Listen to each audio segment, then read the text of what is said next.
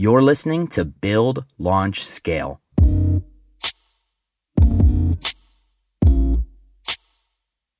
The podcast for people focused on using technology to bring products to life. Each week, we'll dive into a specific topic within product management and hear from some of the best product people around. The goal? To help you find some inspiration, learn a few new tricks, and ultimately build, launch, and scale better products. Build, Launch, Scale is a production of Product Collective, a community for product people and the organizers of Industry the Product Conference, where product people from all over the world gather every fall.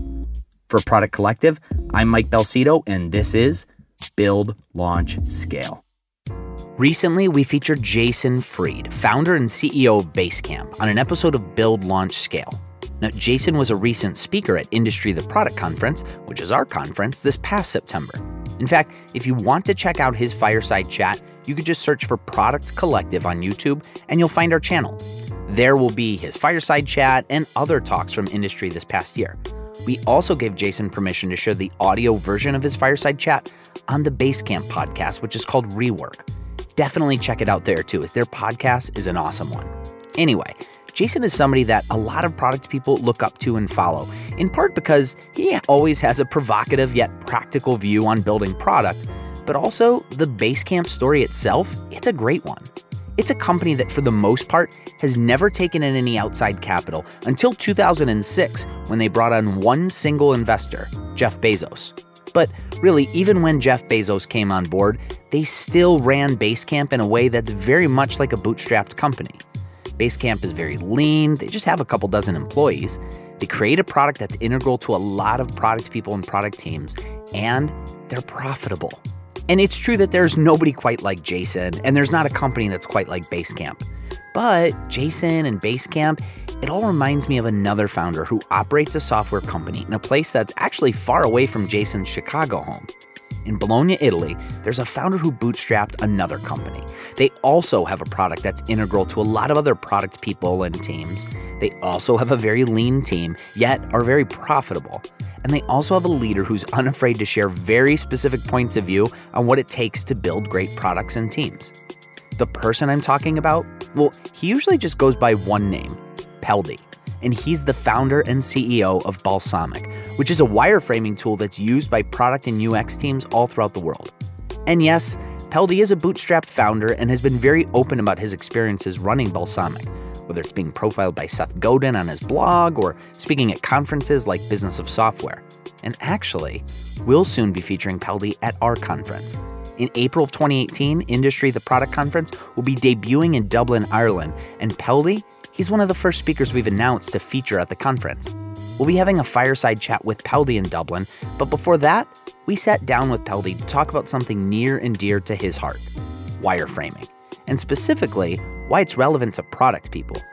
So, to get things started, I had to ask Peldi to clarify something for me, because I'm certainly familiar with wireframing, but I sometimes see people talk about prototyping as well when they're at the early stages of creating product. Is it one and the same? I asked Peldi this and learned his very strong point of view on the topic.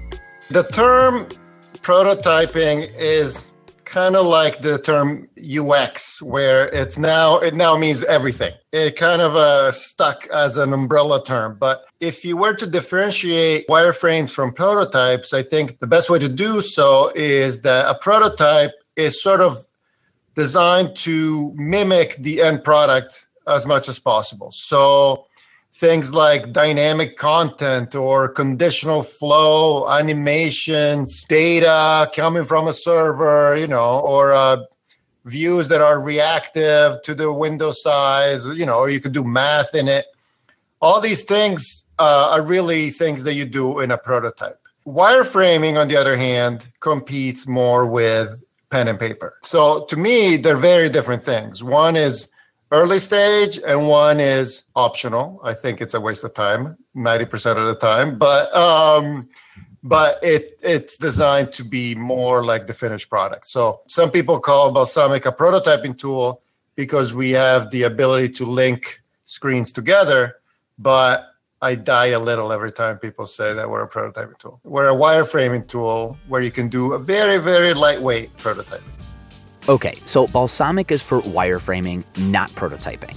And the difference? Well, it sounds like both serve somewhat of a similar purpose in that you're able to create something at a very early stage to put in front of somebody to get feedback before you've created a fully coded product. But wireframing, it seems to be much more lightweight and something that I, even as a non developer, can get started with pretty much right away.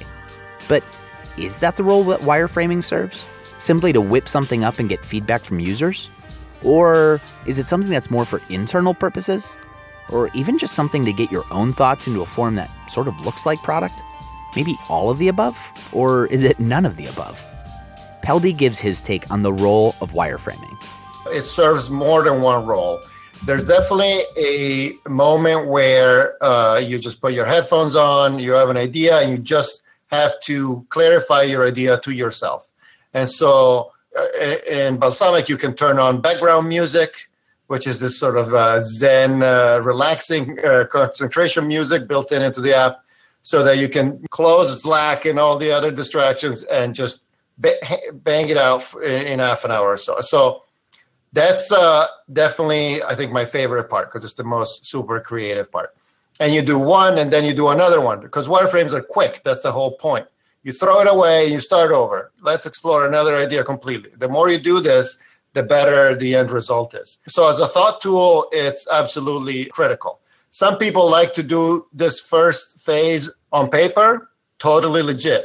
Uh, we see people that do that and then switch to balsamiq to finish, clear it out their thoughts. That's uh, that's totally fine.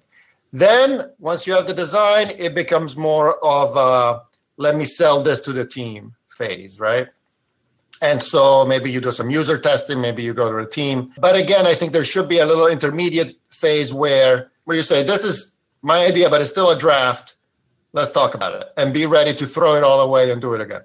And, and wireframes are great for this. Then there's another uh, role, which is discussion with development. And so there you add a bunch of annotations this, this, and this, and, and the development gets involved, and they add their own annotations, and they say this is too hard, this is, this will take too long, blah blah blah.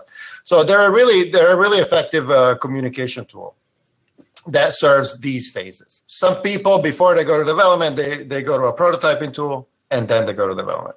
But yeah, so it's it's very much for the first two or three early stages of uh, ideation. So if wireframing serves all of those purposes, what good is prototyping? Does it play a role at all? Is it something that wireframing in Peldi's mind completely displaces? You could tell that Peldi's been asked this one before. And really, to him, we should all be thinking of prototyping as something that's as old school as, say, waterfall.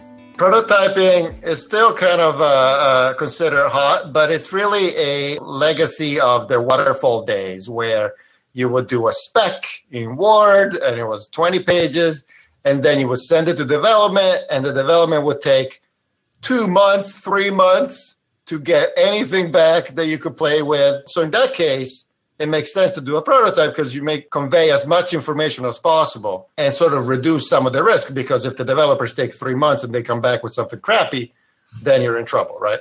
But but those days are gone. Now it's agile. Now it's quick sprints. It takes a week. The tools are easier. It's so much easier to take an idea from a wireframe and code it up real quick using Bootstrap, using whatever framework you're using. And so do that in two three days just enough to play uh, with it it doesn't have to be hooked up to the server you know but it's super simple to do that for a developer and then play with that and that's the real thing. So it will feel exactly right. And guess what? That code you get to use in the real product. You don't have to throw away the prototype, right? So just go back and forth. And if it doesn't look good, you go back to the wireframe, do another iteration on the wireframe. We might, you might throw away 15% of that code, but you get to keep the other 80, uh, 85% usually. So yeah, do quick sprints and uh, go wireframe code, wireframe code, get wireframe code unless you're doing a satellite where it's in space and you can't really change things once they're in space, then in that case, sure, prototype the heck out of it. But or a car, I don't know. There's some cases where it makes sense, but 90% of people these days work with fast developers that use tools that you know allow them to be really fast. So, in Peldi's opinion, don't even bother with prototyping unless you're building a spaceship. So, the aerospace product people listening to this episode, keep that caveat in mind. But I've been on product teams before where it's usually been the UX folks who are in charge of wireframing. Yet oftentimes, it probably could have been really useful for me as a product person to communicate my ideas through wireframing to the UX team. Is that how it's supposed to work? Should wireframing include UX, but also development and product people? Who should all be involved in the wireframing process? Teams that wireframe together stay together, meaning that we think of wireframing as really drawing with a pencil or a marker on a whiteboard. So everybody should be allowed to do it. It shouldn't be just the designers that do it because good ideas come from all, all over the place. Now, with a pencil, you could draw really well or you could draw terribly. So, wireframing is a tool and you have to know how to use it effectively. So, I think by setting good expectations, and having a good team uh, dynamics where ideas are accepted from everywhere and critique is accepted openly, then the more people wireframe, the better because you get little bits of ideas that you can then uh, collate into into a final design. We even include our customers in wireframes. We we say we're thinking of building this. What do you think? And they send us their own version because they use the product more than we do, uh, so they they know it better, right? So I would say uh, encourage everybody to wireframe, encourage everybody to learn how to wireframe well, study uh, some books or do uh, some classes. Uh, we have a website called UX Apprentice that is designed to sort of help you, uh, you know, learn how to uh, how to make good wireframes, not just any wireframes. So, wireframing is not just for the UX team. It's for developers, it's for product people. Because as Peldi says, teams that wireframe together stay together. Seems like some good life advice for broader product teams. Anyway, I asked Peldi if he could recall something in his background before Balsamiq on what life was like when he was involved with wireframing at first and how it really helped him as a product person. What makes wireframing so conducive to product people when they may not have specific design and development skills? At least, I sure don't. Peldi started by recalling his time at Adobe when wireframing happened on a whiteboard. Used to be a developer, and at Adobe, I worked with a product team that had a product manager, developer, designer, et cetera, et cetera. But uh, so we would get in a room and wireframe on the whiteboard like crazy, and then I would have to go and take a picture, you know, do not erase, and, you know, and try to replicate it. But what was nice about that is that the playing field was pretty even Everybody could jump in with their idea, right? It's not the same with Photoshop. It's not the same with prototyping tools because they have a steep learning curve. And so, well, for instance, for visual design, so how the look and feel of each screen, we always had to go through the graphic designer. We it was always a okay, you do it, you put your hands in the design, and we just we're only allowed to tell you what we would change, right? And it's the same thing with prototyping tools. If if they're tools that are hard to use, it ends up that it's inefficient. You have to go through one play, uh, one person. You cannot truly collaborate on an even playing field. Uh, on wire, wireframing tools are different because they're simple to use. I had the idea for Balsamiq by talking to a product manager friend of mine who had fantastic ideas but didn't have any way to express them other than writing requirements in text. And she will go through great lengths trying to describe these interfaces. And she was afraid to sketch on paper because she felt like, oh, that doesn't look professional enough, you know, or maybe I should leave the designer to do this. But her ideas were much better than the designer. Our designer was more of a graphic design guy, not a information architecture guy. So I was like, let's find a tool for you and uh, I looked and looked to try to help her, and I would sit with her and try to do it with her, and um, I couldn't find one. So I, I, thought, I'm designing a tool just for you. It has to be for product people because they have great ideas and no way to express them. It has to be as, e- as easy to use as PowerPoint, but also powerful enough that the development team will adopt it, and it has to be decent enough that designers will also adopt it to collaborate, to participate in the process. So, wireframing should be absolutely what product managers do. And a ton of our uh, customers are product managers. So, if you're listening to this episode, chances are you're a product person. And hopefully, wireframing maybe it's old hat to you. You already know the benefits, you already know some best practices, but maybe you don't. Maybe it's something you just haven't been exposed to as much, or maybe it's something that your UX comrades usually take the reins with. Well, Peldi has some advice for you and other wireframing newbies when you're just getting started. Couple of tips. One is put your wireframes in front of users as quickly as possible. Don't be proud and don't be afraid. That is the best thing you can do to get better, right? So do paper prototyping. You, you, you print them out and you show it to them and and um, that is really, I think, the most painful way to learn because you realize that they don't see the big button that's right there, right? The other tip I would say is buy a book like a classic, like uh, About Face, Alan Cooper, right? That's the Bible. It will. There's a whole chapter on when to use a checkbox versus a radio button, when to use a, a, button versus an icon button versus a menu button. You know, uh, or a combo box. So it's the basics, right? Or do an online class. Come to our website, and uh, we'll help you out. You know, but um, there's really no uh, no wrong way to go about it. The learning curve. It's like snowboarding. The first couple of days suck, but then then you're fine. Then you're done. You've learned ninety percent of what you need to learn. That book that Peldi referred to, it's about Face, the essentials of interactive design, and it sounds like Peldi's a big fan.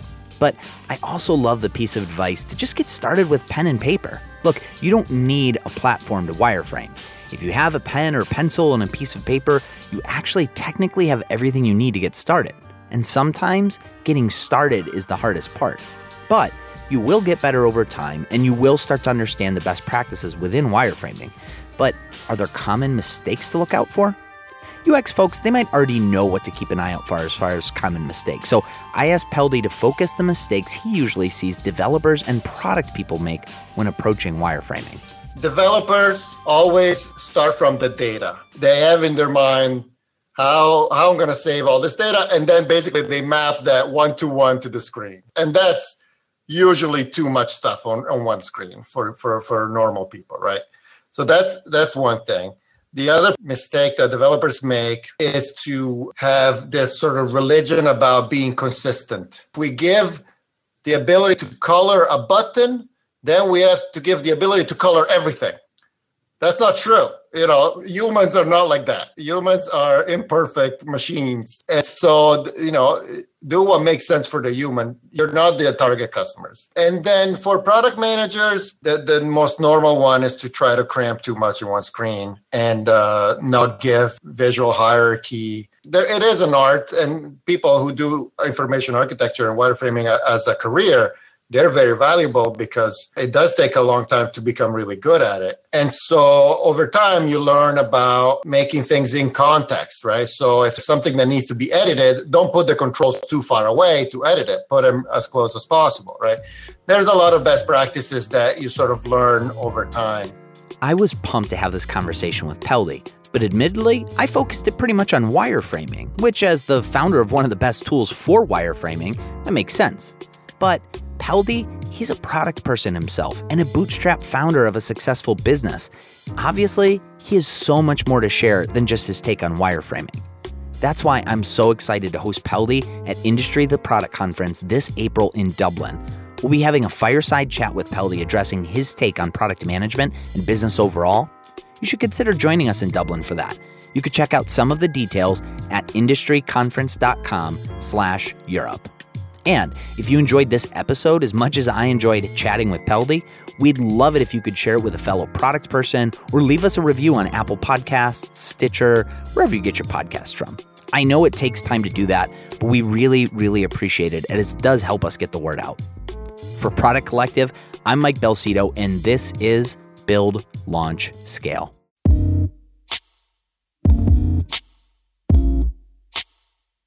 Thanks for joining us today.